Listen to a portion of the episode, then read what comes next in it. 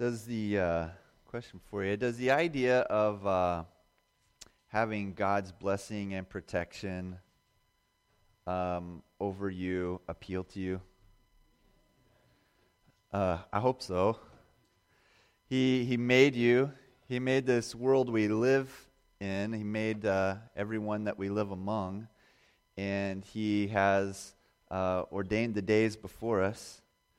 He knows the number of hairs on our head and breaths in our lungs, and he controls all things. He's Lord over all things. He is sovereign over all things. So, having His protection and His blessing, both in these bodies that we live in now on this earth, and especially for eternity to come. It is extremely appealing to me. And, the longer we go in life, the more things we see, more troubles and hardships and suffering of humanity and just the destructive nature of sin's effect on people's lives. And we see that, and it makes us long even more for that blessing and protection and life that God gives. And this morning we're going to look at Exodus chapter 23, because God is, in Exodus 23, in our passage today, is teaching His people about His sovereign protection and blessing in their life, and how they can walk in it, and how they can draw confidence from that, from His powerful presence in their life. I wanted to mention to you here a few passages, because I would like you to take, rip a corner off your bulletin or something, and mark these, because we're going to come back to them. John 14, Psalm 1, and 1 Peter 5. So we're not going to go there yet, but I wanted to give you a heads up, because we are going to go there, and I wanted you to just be a little ahead there. All right, Exodus chapter 23, verse 20. The Lord says, "Behold, I send an angel before you to guard you on the way and to bring you to the place that I have prepared." So God has rescued His people out of Egypt, out of their slavery and oppression in Egypt, led them miraculously through the Red Sea, and defeated the Egyptian army, and He's brought them through hunger and thirst, and provided for them in the desert and protected them, and He's leading them to some place. It reminds me of Ephesians 2, 8, 9, and 10. That talks about how in Christ, God has saved us from sin by His grace through faith in Christ, but He saves us to something also. So He saves us, rescues us from sin, and now rescues us to the good works that He prepared beforehand. And in a likeness to that, God has rescued His people here in Exodus from Egypt, from slavery in Egypt, but is taking them to someplace. And right now they're in this journey where they are learning how to trust in God. They're learning about His faithfulness. They're learning about what it takes to walk in His blessing, under His protection, to be called by His people, to live for His glory as citizens of His kingdom, with Him being Lord and King of all. And so I'm not going to spend any time talking about it, but it just punctuates this point that, God has a plan, but a big part of His plan is the journey toward the destination. And the destination, we make like our 5 and 10 year plan, right? And it's like, here's our bullet point of what we want to happen. But we sometimes forget that the journey between here and there is where so much of the blessing comes in the destination. And so God here in the journey is teaching his people so much about himself and the blessing that they've been invited into of knowing him by name. He says, "Behold, I send an angel before you to guard you on the way and to bring you to the place that I have prepared." Here, angel is a messenger of God. So he says, I'm going to send you a messenger, a representative, an ambassador, one who speaks on his behalf. So when that messenger speaks to God's people, they are to listen as if it's the Lord speaking, because this is the Lord's ambassador to them. At least theoretically, though, I have a feeling it doesn't really work this way in real time as often as it should, but at least theoretically, an ambassador only speaks the words of the one they represent. So as an ambassador from one country goes to another, the words they speak carry the authority of the one they represent, because their very words are to be the words of the one they represent. This is how it is here in Exodus, that God sends a messenger to his, he's going to send a messenger to his people to help them along the way, to guard them, to bring them to the place that he says, I've prepared beforehand, or that he's prepared. And this makes me remember some words that Jesus actually said.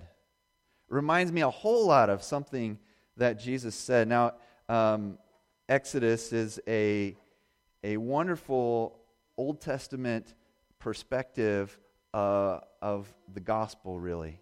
That God saves, God rescues his people.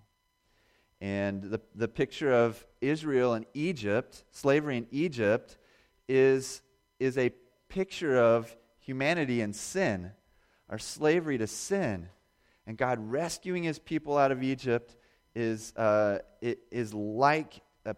picture that we have in the New Testament of God sending Christ to take our place on the cross to rescue us from sin, and then to lead us to into our eternal home and walking with him. And here, of course, in Exodus, God is leading his people toward the promised land. And so there's the messenger who speaks on behalf of God to lead them in the way, of God's protection along the path here. And it reminds us of something that Jesus said, because Yahweh says here to his people, there's a place that I have prepared. I'm taking you toward that place. And Jesus in John chapter 14, so we're going to turn there now. This is the first one I told you to mark there, John 14. And we're going to actually be coming back to John 14 a few times here. So John 14, starting in verse 1. So just wrap your mind around this. So Yahweh says to his people, I'm sending you a messenger who's going to help you arrive safely at the place I've prepared for you.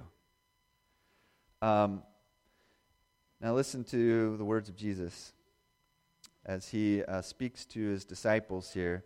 And this is just for some perspective, some context. This is towards the end of Jesus' time, nearing his crucifixion. So his disciples are becoming more aware that Jesus has plans to go somewhere. There's something big that's going to happen here. And the disciples are starting to get a little bit anxious about this, because they've heard Jesus talk several times now about things alluding to his death or his departure, and they're starting to get a little concerned. He says, "Let not your hearts be troubled. Believe in God, believe also in me. In my Father's house are many rooms. If it were not so, would I have told you that I go to prepare a place for you? And if I go and prepare a place for you, I will come again and will take to you and will take you to myself, that where I am, you may be also. And you know the way where I am going." Thomas said to him, "Lord, we do not know where you are going. How can we know the way?" And Jesus said to him, "I am the way and the truth and the life. No one comes to the Father except through me." I hope you're seeing this as we've been moving along through Exodus, that I just want to set up this comparative for you to kind of help understand the old, much of the Old Testament in the context of the coming of Christ.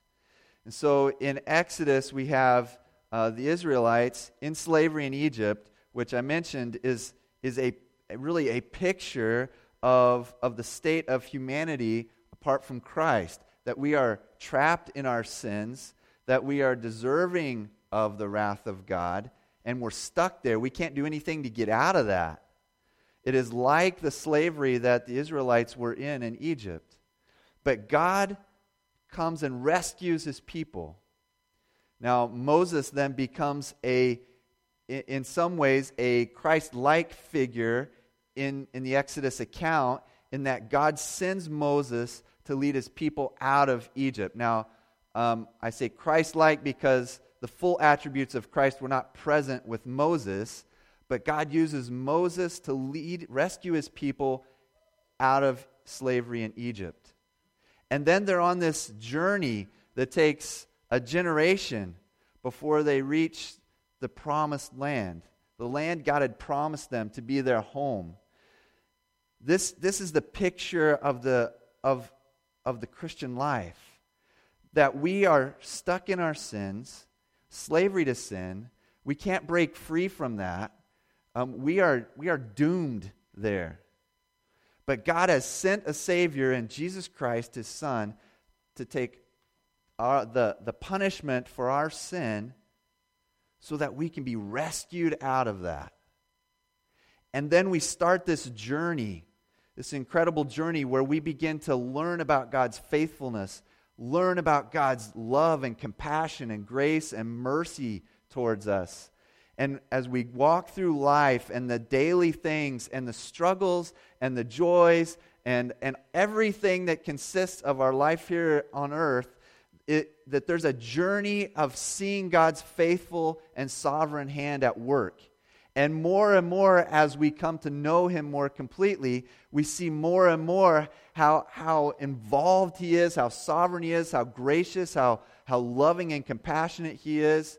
As we go through life, we see more and more of God's blessing. We see more and more clearly God's justice. And we see these things more and more as we come to know Him through this journey of walking in these bodies until we reach what in the you know in earlier in our history, when there was slavery within our country, and there would be these gospel hymns that would be sung among slaves that would look forward to this glorious day when they reached the shores of their heavenly home, right? Because they were so familiar with the hardships and suffering and toil of this life in their physical slavery, that it made them look forward to that heavenly home. And that is like to our journey, that we are on a journey. God has saved us and rescued us in Christ from our sin and from His judgment. And now we begin this journey of walking with Him until we reach that promised land that God has promised to all those who believe in Him, eternal life with Him in heaven. And so in Exodus, we see this incredible picture then of as we follow God's people through slavery in Egypt and rescuing out of their slavery in Egypt, and their journey through the desert and all the hard things that come there, and then into the promised land. It's a picture of what God does with everyone who will repent and believe in Him. So when we see these things in Exodus, there is a context going on there, historical context, a cultural context that is different than ours, and yet at the same time, it's a foreshadowing of where we live today with the Savior. And so when Jesus says, there's a place that I have prepared for you, this picture is all the way back in Exodus, where God says, I'm leading you to this place that I've prepared for you. Jesus says, I'm going ahead to prepare a place for you, to his disciples. And we have this incredible hope that we look forward to. But there's a path to get there. In Exodus, God says to his people, he says, behold, I send an angel before you to guard you on the way and to bring you to the place that I have prepared. And he says, be careful, or pay careful attention to him and obey his voice. Do not rebel against him, for he will not pardon your transgression, for my name is in him. In other words, he represents Yahweh when he speaks. The thing about for he will not pardon your transgression, it is that they were not to have the idea that they could just do whatever they wanted to or rebel against Yahweh without consequence. And so he says, verse 22, but if you carefully obey his voice and do all that I say, then I will be an enemy to your enemies and an adversary to your adversaries.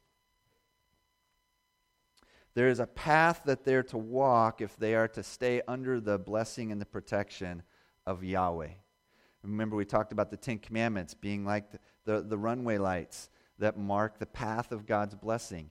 When we wander out of obedience by faith, not obedience as the Pharisees sought to do, where they could kind of cross off the boxes, yep, I never killed anybody, yep, I never did that, but rather by faith we say, Lord, I'm going to trust you and obey you. And if we walk in that obedience, we stay under the umbrella of God's blessing and protection. Now, this doesn't mean to say that in this life we're not going to have any hardship or suffering or difficulties. But rather, we have the promise ultimately that God's blessing and protection, it brings us into an eternal kingdom where there will be no hardship, there will be no suffering, there will be no sickness, there will be no tears of pain or sorrow. And so ultimately, this is the promised land that God is bringing us safely to. But even in our journey, God's blessing and protection presides with us and over us as we journey through. And in John chapter 14, verse 15, Jesus lays before us the path of walking in that blessing and protection as we walk towards that place that he's prepared for us. John 14, 15, he says, if you love me, you will keep my commandments. If we love and trust Jesus, he says that what is going to come with that is a keeping, an obedience of the things that he has taught us and showed us to do. So the path of then walking towards, for the disciples here and for us, Jesus says, I go ahead to prepare a place for you. That path is with Christ in obedience to him. Our obedience to him is not the way we get into heaven. It is the way we live as a result of having received Christ as our Savior by faith. He changes the way we think about the world we live in. He changes our desires within us. And so the evidence of our love and faith in him is that we keep his commandments. We do what honors him and glorifies him. In John chapter 14, verse 25 and 26, Jesus says, these things I have spoken to you while I am still with you, but the Helper, the Holy Spirit, whom the Father will send in my name, he will teach you all things and bring to your remembrance all that I have said to you. So I want you to see the similarities here. Exodus having this sort of foreshadowing of the coming of Christ and our journey in Christ until we reach the heavenly shores, that we have God saying, all right, I'm going to send you an angel, and you're to listen to him, pay careful attention to him, because I'm leading you to a place that I've prepared for you, and he's going to help you get there. And what does Jesus say? Jesus says, I have prepared a place for you. Right? I'm going ahead to prepare a place for you that is going to be your eternal home with your loving Savior. But I'm not just taking off and letting you figure out how to get there. I'm going to give you a helper. He says, I am the way, the truth, and the life. So he says, this is the direction you walk, but I'm going to give you a helper to help you walk in that, the Holy Spirit. And so there's this similarity as we see that God providing an angel to help his people walk in obedience to him, that God gives believers the Holy Spirit to help us walk in step with him on our journey between having been rescued out of sin and arriving in our eternal home. God, and Jesus even says, I will not abandon you. Wonderful promise of God, his powerful presence with us always to help us along the journey.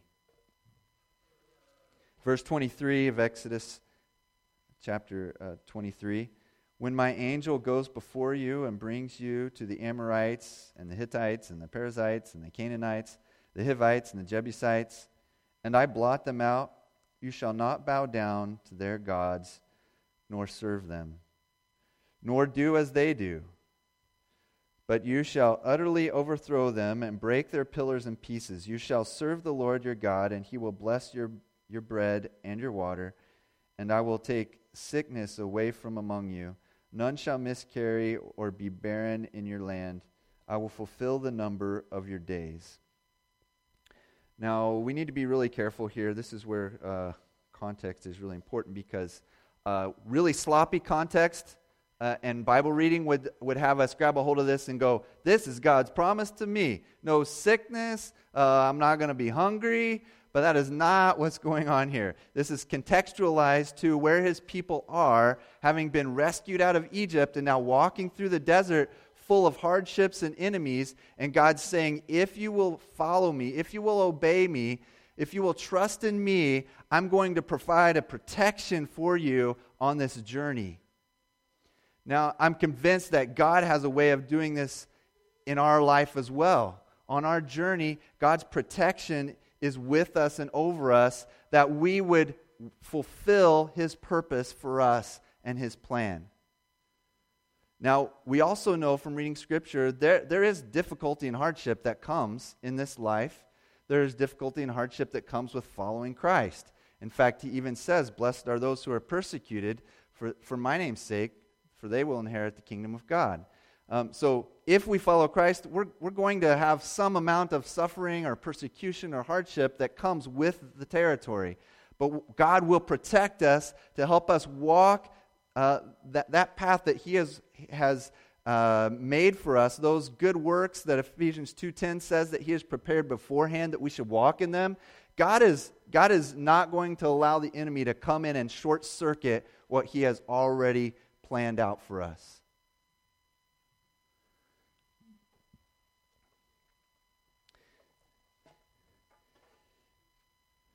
And so here with God's people, he gives them this warning that when my angel goes before you to bring you against these enemies, you are to blot them out. You are not to bow down to their gods nor serve them. It's a very brutal picture that we have. But understand this, what God wants his people to do is as he brings them into these new places and brings them into the promised land and they start to encounter these enemies, what they are to be very careful to do is to hold fast to their trust in Yahweh, to stand firm in both the promises and the commands that he has given, to stay persevering in those. Because the reason that they are to blot out these peoples is because, and God even talks about it later there to him, what he knows will happen is if you allow these people groups to remain, you are going to become more like them and drift further away from him.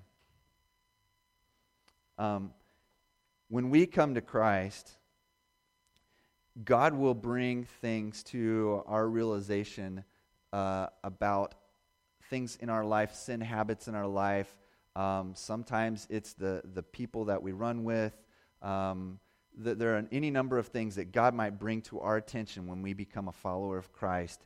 And it is like this. God's saying, you need to blot these out. You need to put these behind you. You need to turn away from this and follow me.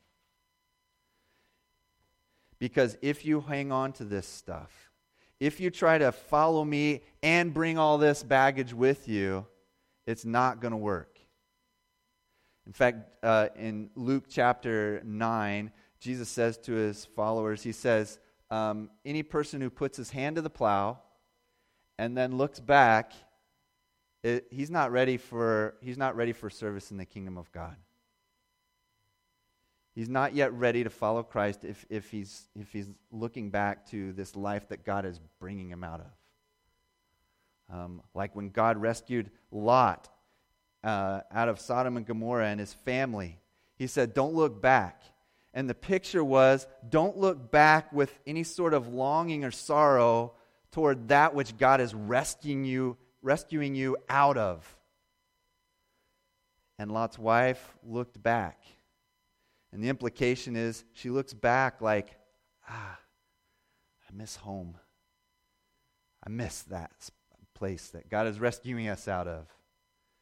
And she's turned into a pillar of salt, and she's dies on the spot there, and God rescues Lot and his daughters. God doesn't want us looking back to the thing that he's rescuing us out of. And he doesn't want his people being affected negatively here in their walk with him by these people groups that they're going to be coming up against as enemies in these new lands.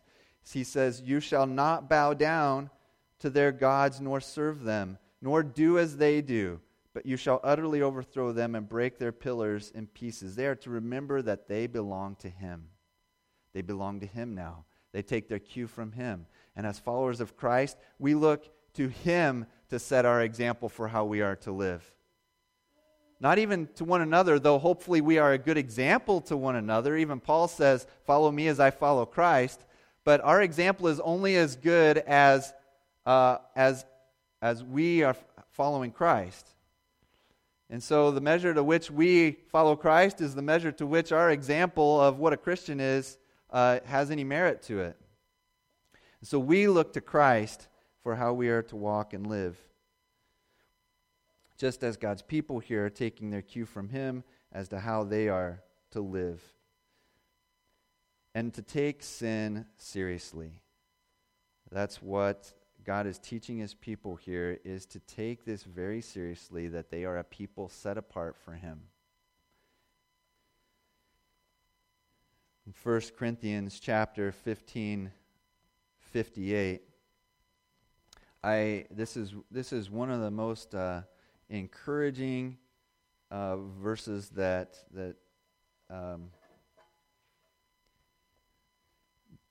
I have run across in terms of really encouraging me, exhorting me to persevere in just walking obediently with God.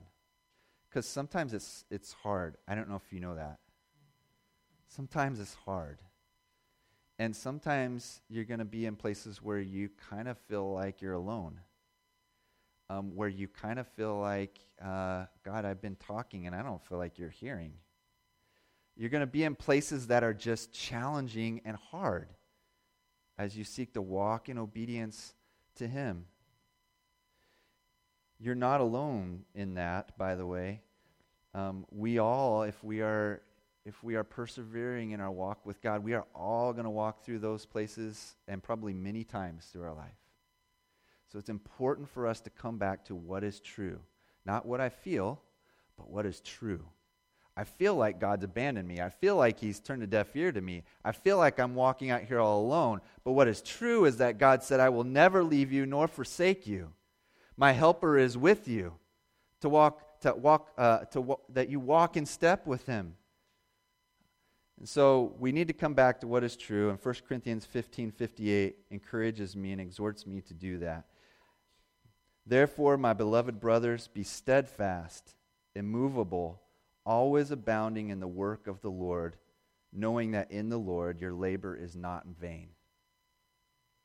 So when you're in that place in the journey, like his people are so many times, where it just feels like we're never going to get there, this hardship is just like one hardship after another, one enemy after another that we keep confronting, and it just like, God, where are you in this? The encouragement from the Apostle Paul is, don't lose heart.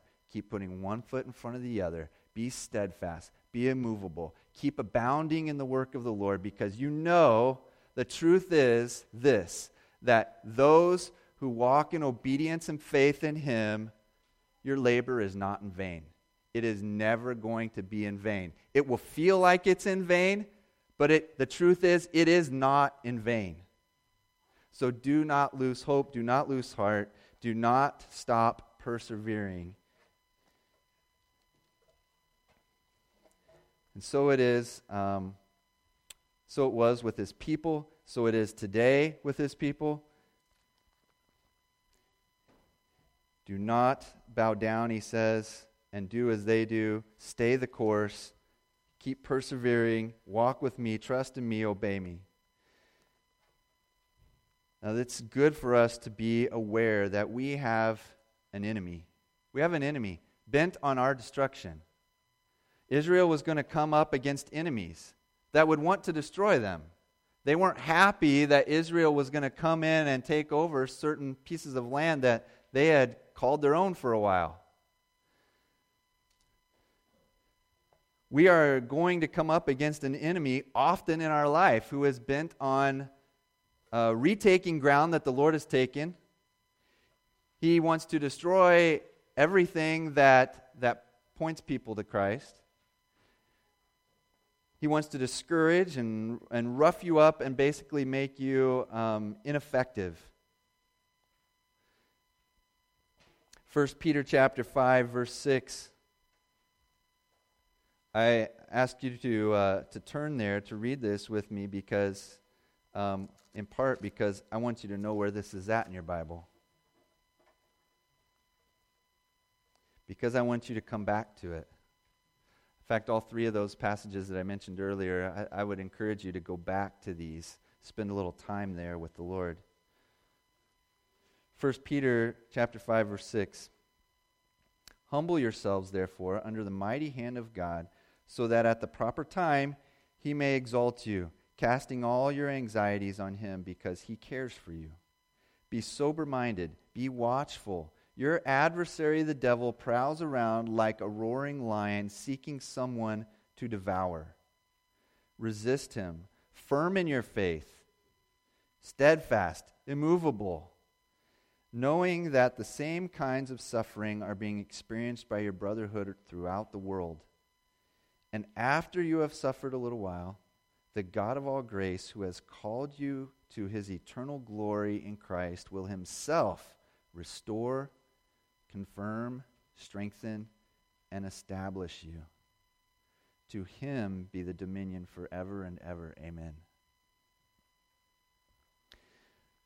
So we have these two promises here, two realities, two truths. One is, you have an enemy that is seeking some way to take advantage of you, to somehow gain a foothold in your life, to throw you off course from staying in step with God and walking with him in obedience and faith. He's looking for some way to grab a hold of you. So we know that's going to be true. There's an enemy prowling around looking for a way to devour, folks. So be on guard. But here's the thing. He doesn't say, so walk around like scared cats on a hot tin roof. Right? That's not the message. The message isn't walk around in great fear because there's an enemy after you. It is be aware. You have an enemy that's bent on your destruction, so don't be ignorant of this. Understand this is true. This is happening. But rather than being scared, take action. Resist him. Be firm in your faith. God has equipped you for this moment. God has equipped you to deal with this enemy. Just understand he's seeking all kinds of ways to try and gain entrance into your world to wreck it. But be wise to it and resist him and stand firm in your faith. And here's this amazing promise that, and after you have suffered a little while, the God of all grace, who has called you to his eternal glory in Christ, will himself restore you, confirm, strengthen, and establish you. Christ himself, the one who called you, the one who saved you, will himself restore you, confirm you, strengthen you, and establish you. We have a good shepherd who is leading us to the best place of all, if we will follow him and walk with him.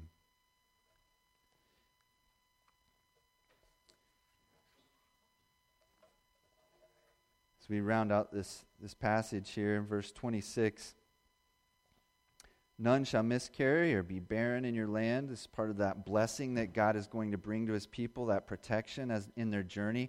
I will fulfill the number of your days.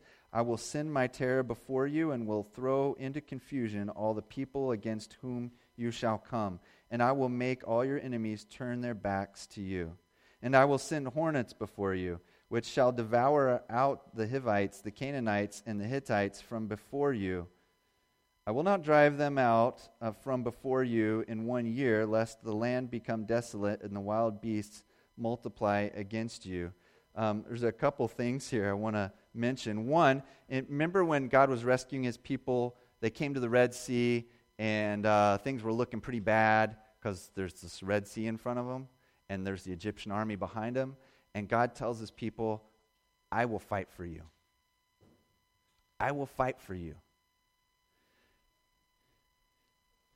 So God has already told his people, I'm going to be there for you. I'm going to be the one who fights for you. Now, there's stuff for them to do, but this is the interesting paradox of the way God works. God does the work, like the real work that makes things happen, the saving, the protecting, all of this. God actually does it, but he says, I'm going to involve you in that. The work I'm doing, the work I'm bringing to completion, I'm going to involve you. So while God is the one we point to as having done anything, really, there is work for us to do in the middle of that because God is using us to bring about his plans. It is not something that, it's not a plan that probably you or I would have come up with. Like, I have this sovereign master plan and I'm going to entrust it with people who can barely tie their shoes. Right? People who can barely make it through the day, I'm going to put my plan in their care. It's a weird plan. But this is the way God has chosen to work to involve us in his work. So his protections and his blessings, though they are going to come in ways that God has an endless number of ways that he can bring his blessing and protection. And what I find interesting here is that he tells his people, he gives them a heads up, which he doesn't always do, but in his mercy here, he gives them a heads up. He says, I will send my terror before you and will throw into confusion all the peoples against whom you shall come, and I will make all your enemies turn their backs to you. So you're going to come up to these enemies, and I'm going to just so baffle them that they're going to want to run away from you without you even really doing a whole lot here. And so God is the one driving this thing. And then he says in verse 28, "And I will send hornets before you, which shall drive out the Hivites, the Canaanites, and the Hittites from before you." So I'm going to send a swarm of hornets to do my work for me here, to run some of these folks out of the land.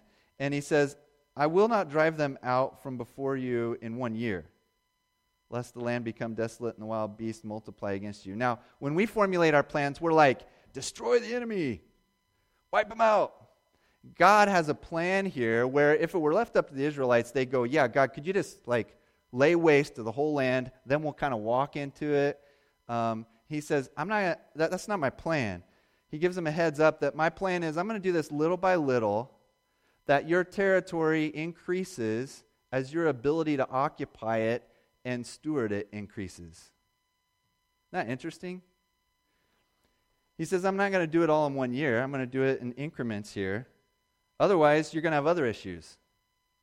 God has a sovereign plan that he is working out. And we are in the midst of him working out that plan.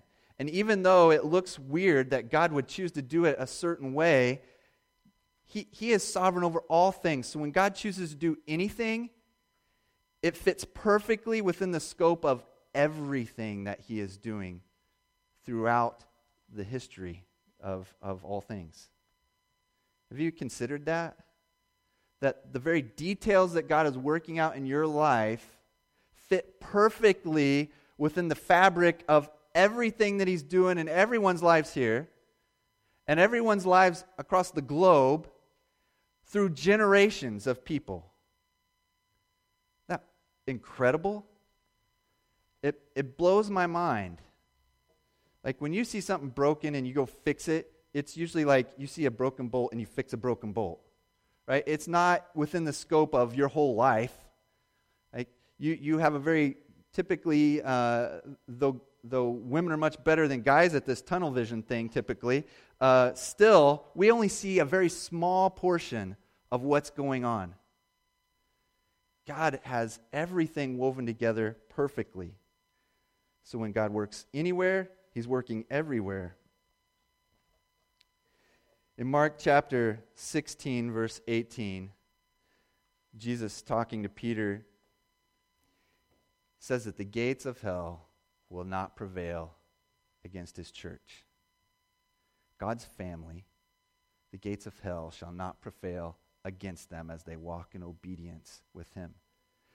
The church is under God's protection and God's blessing so long as the church continues to look to him and trust in him and walk with him. Satan cannot prevail against us. God's plan is perfect and it will succeed. In John chapter 14, verse 44,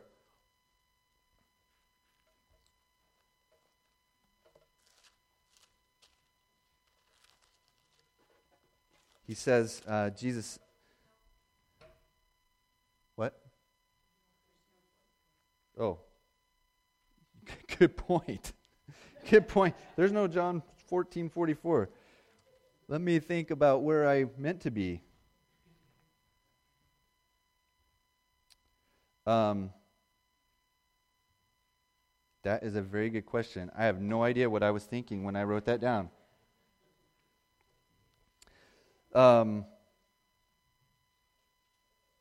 Anyhow,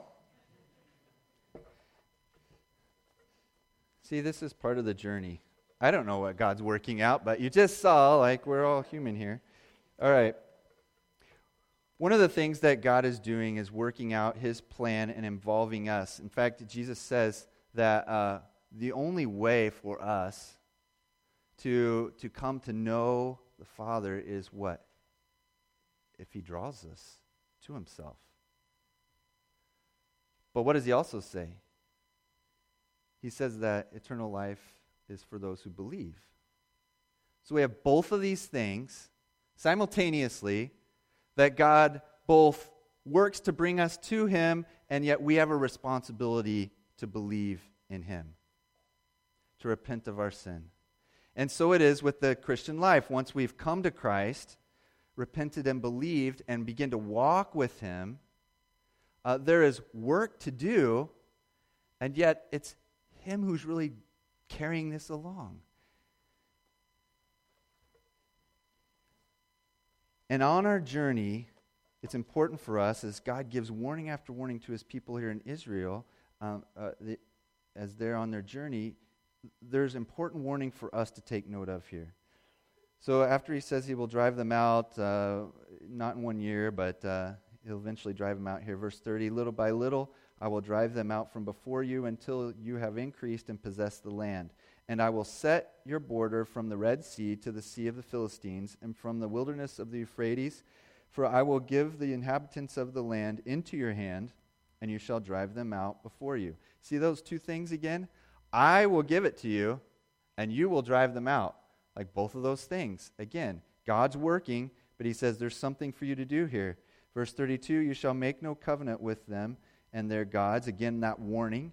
They shall not dwell in your land, lest they make you sin against me. For if you serve their gods, it will surely be a snare to you. So along our way, be wise in the way we walk, that we do not get deceived and veered off course. Psalm chapter 1, or Psalm 1, sorry. If we read Psalm 1 together here. I told you to mark it, and here I am. I'm stumbling around here. Psalm 1. Blessed is the man who walks not in the counsel of the wicked, nor stands in the way of sinners, nor sits in the seat of scoffers. But his delight is in the law of the Lord, and on his law he meditates day and night. This is the message that God is imparting to his people in Israel here. That keep your eye on him. Don't be deceived. Don't be swayed off course. Because if you do that, if you walk with him, if you avoid listening to the wrong voices and keep your eye fixed on him, verse 3 of Psalm 1, he is like a tree planted by streams of water that yields its fruit in its season, and its leaf does not wither. In all that he does, he prospers. But the wicked are not so, but are like chaff that the wind drives away. Therefore the wicked will not stand in the judgment, nor sinners in the congregation of the righteous. For the Lord knows the way of the righteous, but the way of the wicked will perish.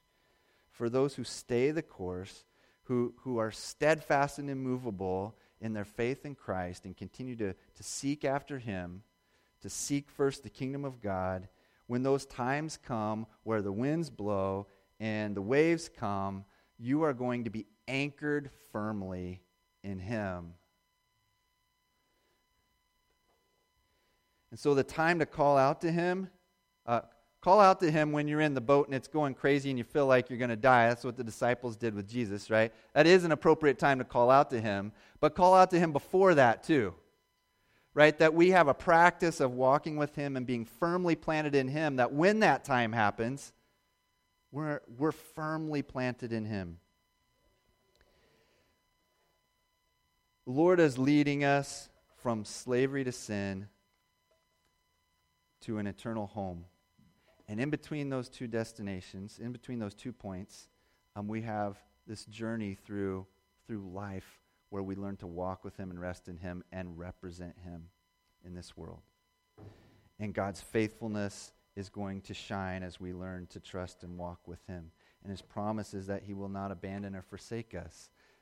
Psalm 23 is wonderful in that. As we walk through the valley of the shadow of death, we will fear no evil. Why? Because our shepherd is with us. Our good shepherd is with us, and he is with you. Lord Jesus, we thank you that your promises are sure and fast and true. Lord, I ask for you to help us to grab hold of these and to hold firmly in our faith in you, to not be veered off course, to not be deceived by the world, to not be deceived by the enemy who is seeking to devour us, but Lord, to stand fast, to be immovable, be always abounding and persevering in the work of the Lord, Lord, because we know that in the end, that's the stuff that counts. That's the stuff that's going to matter. When we all stand before you, there's a lot of stuff of life that's going to boil away. but the part of it where we endeavored to seek you and to live for your glory, that will remain. And so, Lord, I just ask that you would help us to walk in your ways and step with you. And for those, Lord, who are perhaps on the fence wondering whether following you is really worth it, God, I just ask that you would help impress upon them their need for you, the promise that you give to all who embrace you by faith, of eternal life, of help in this life, of your blessing and protection for eternity, and even in the here and now. And Lord, we pray for you that you would be glorified through us. In Jesus' name, amen.